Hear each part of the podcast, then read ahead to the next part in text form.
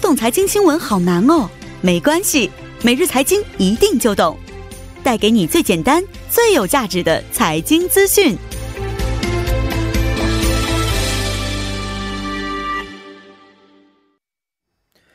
每日财经一听就懂，为您解读经济概念，分享热点经济资讯。那马上有请出我们的财经评论员董爱颖老师，老师好，你好，主持人。老师好。嗯、呃，今天给我们带来的讯息还是关于这个股市方面的，是吧？对，是的，今天韩国股市就是再一次经历了暴跌，嗯然后场中是一度五分钟的停没牌，错，呃，启动了这个 sidecar 啊，嗯嗯这嗯个嗯这个机制，所以我嗯们嗯就来聊一聊，就是这个呃相关的一个一个一一个这个程序吧。嗯，是，呃，今天像我们在看新闻的时候也发现了啊，都是很多都是关于股市所嗯对报对道对，的啊熔断这机是制，嗯没嗯错。。那今天韩国股市具体的表现情况，能不能先说一下呢？对，因为这个它这个为什么出现暴跌啊哈、主要是在这个欧洲时间这个十一号周三的时候，世卫组织宣布呢，呃，给这个新冠这个病毒定性了啊，就是说嗯这个新型冠状病毒肺炎疫情哈、定嗯为一个全球大流是没行，叫错 pandemic 啊哈、嗯嗯嗯，所以，因为目前这个这个确诊的病例在激增哈，是越至了这个两周前的十三倍，嗯所以这个尤其是中国以外的各国疫情都在继续的嗯恶化。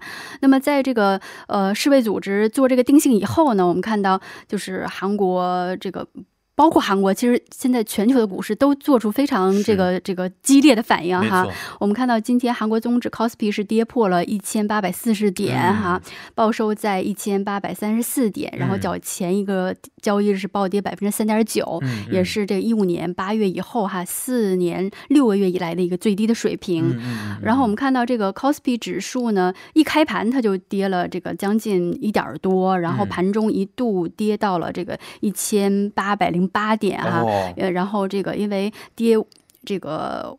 这个百分之五嗯嗯以上呢，就会这个停这个交易，这停止个一段时停间对，停、嗯这个持续对。如果这个这个跌幅呃持续在百分之五以上的这个嗯跌幅持续一分钟的话，然后这个就会启动这种叫 sidecar 这嗯种临时停牌哦的这样一个措施哈。嗯嗯嗯那么我们看到 Cospi 启动这个 sidecar 这个机制呢，也是在八年哈零五个月嗯这个以后哈，呃之之前启动这个机制还是八年前之前启动过。哦、八年这是第一次对了对对，这是嗯第一次。是然后这个创业板也是，这个 Costa 卡也是是呃暴跌了百分之五点三哈。嗯嗯嗯是，哎，老师刚才提到了一个比较专业名词啊，叫做 sidecar，对对这个对制度指的是什么意思呢？呃，就是说它直译过来呢，它叫这个泊车 sidecar 哈、嗯我们就是把把车先停在啊边儿停路、着热哦路路边儿上了。是它实际上也是一种熔断机制。嗯那么这个熔断机制呢，它就是这个股票这个市场交易当中呢，如果这个价格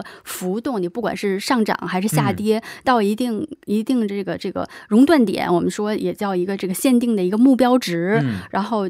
就对这个整个就暂停交易一段时间哈，哦这就叫这个这个熔断机制哈。嗯嗯嗯那么就像就是说我们所说的这种机制，就像一个保险丝，是然后在电流过大的时候对，然后熔断一段时跳闸了间，是是对，跟这个嗯比较相似没哈，错，所以叫这个熔断机制。嗯那么在嗯韩国呢，其实这种熔断机制它还包括两种，两种一种叫这个泊车，叫 sidecar，、哦呃，另外一个叫这个 circuit breaker，叫自动刹车。哦，所以从这两个名字来看呢，就是说一个手其实动一个自动的，不不不，嗯就说这个 side sidecar 泊车，它是这个 circuit breaker 自动刹车的前一个阶段，哦还没到那个阶没到段。那个对对紧急对，刹车的对，感觉是的，是的，是的。是，所以这个韩国启动这个 sidecar 还是有一定程序和一定要求的，条件的，它是嗯有符合这个一定，它是有有几个情况哈，嗯就是其嗯中嗯之一就是说，如果你这个指数的期货价格上涨或者是下跌，哦呃百分之五，那么呃或者是呢这个 Cosdaq 它的变动幅度是百分之六，嗯那么这种变动的状态持续一分钟就会启动这个该制度。我们哦所以看今天它实际上是 Cosby 的这个我们说是期货二百、它的价格嗯嗯是上这个下跌超过百分之五，所以启动了这个、哦这个 sidecar 哈这样是一个一个这个程序。嗯然后在五分钟暂停之后，它会自动解除，然后恢复交易。嗯然后另外呢，这种机制只能是一天启动一次。哦呃，如果在这个交易结束前的四十分钟呃以后，比如说在两点五十分钟之后又出现了这个下跌百分之五这种情况的话，嗯嗯嗯也不会再启动啊，这是这样哦一个。然后我刚才也说，这个 sidecar 呢，它是这个熔断真正的熔断机制叫 circuit breaker 的前一个阶段。嗯那什么时候才能启动这个真正的这个是啊 circuit、嗯这 circuit breaker 呢？是在 Kospi 或者 Kosdaq 下跌或上涨幅度超过百分之十的时候。哦就会启动，呃，启动这个真正的熔断机制以后呢，是要停止交易二十分钟。嗯，这样一哦，个是情这样况的，是，对，没错。其实要启动这个熔断机制啊，也是要有很多先决条件在里边对的、啊。对对。在韩国股市应该比较罕见吧？这样的情况。呃，这种这个熔断机制，它实际上是从美国来的，对是八七年的时候，美国经历了一个这个黑色星期一之后，嗯然后首次启动的这个这个制度哈，熔断嗯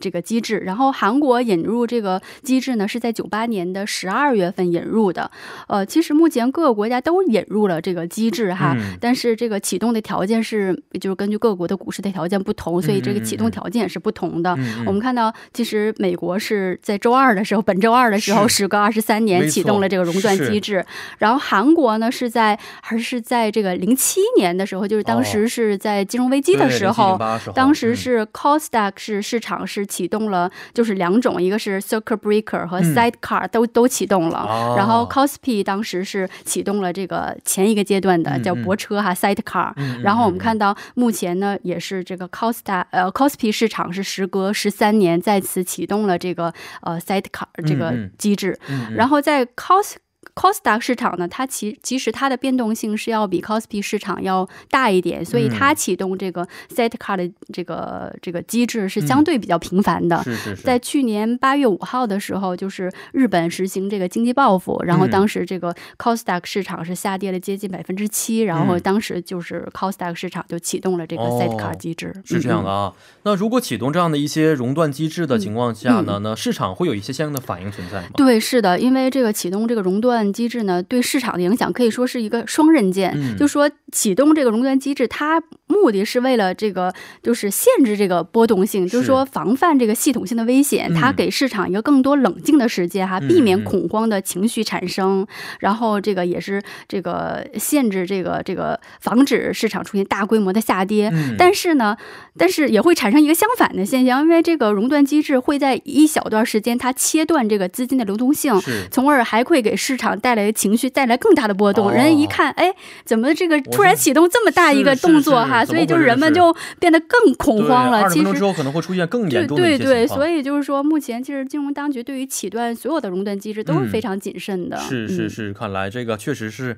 呃一个双刃剑，对吧？是到的底怎是么的反应的，可能之没后错还是要看到市场的一些反应是什的，么是样的。呃，看来今天其实整体的情况也不是很好，是吧？哦，全球就是我我们看到，就是欧美股市比嗯韩、亚洲股市跌的还要还要厉害， 对。全是因为这个疫情的原因，可能疫导致情很就多是嗯国家产生了一些这样的恐慌情绪就是目了前已经定性了，就没是错，全大家球大流行的就一个是疾就是病最糟糕的一个现象。是是是，嗯嗯，好，今天人非常的感谢董老师，咱们明天再见，嗯，再见。嗯，再见。那稍后呢，将会由播报员连夜为您送上二十八分在韩生活实时消息。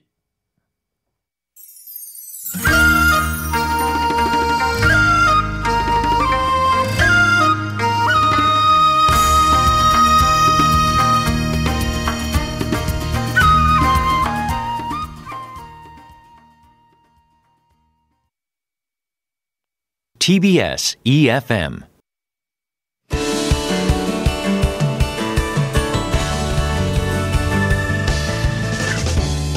听众朋友们，晚上好！今天是三月十二号，星期四，现在是晚间八点二十八分，这里是由林燕为大家带来 TBS EFM E 二十八分生活信息。韩国中央防疫对策本部三月十二号发布，目前新冠肺炎患者累计确诊病例达到了七千八百六十九例，其中三百三十三例已经治愈出院，累计死亡病例共达六十七例。新冠肺炎至今还在扩散中。研究显示，新冠病毒在衣料和纸张上的空隙里只能生存几个小时，不过在坚硬的金属、玻璃、桌子、键盘等物体上可存活四到五天，最多可存活九天。据统计，现代人每天触摸手机的频率极高，平均为两千六百多次。接打电话时，病毒可能会附着在我们的脸部和耳朵，所以，防范新冠肺炎，在注意洗手的同时，也应该需要注意手机的卫生和消毒。那么，如何给手机消毒呢？消毒液具有腐蚀性，可能会造成手机部分零件的损坏，所以在给手机消毒的同时，可以拿酒精棉片擦拭。首先要用酒精棉片擦拭手机的触屏，然后依次擦拭手机的周边还有背面。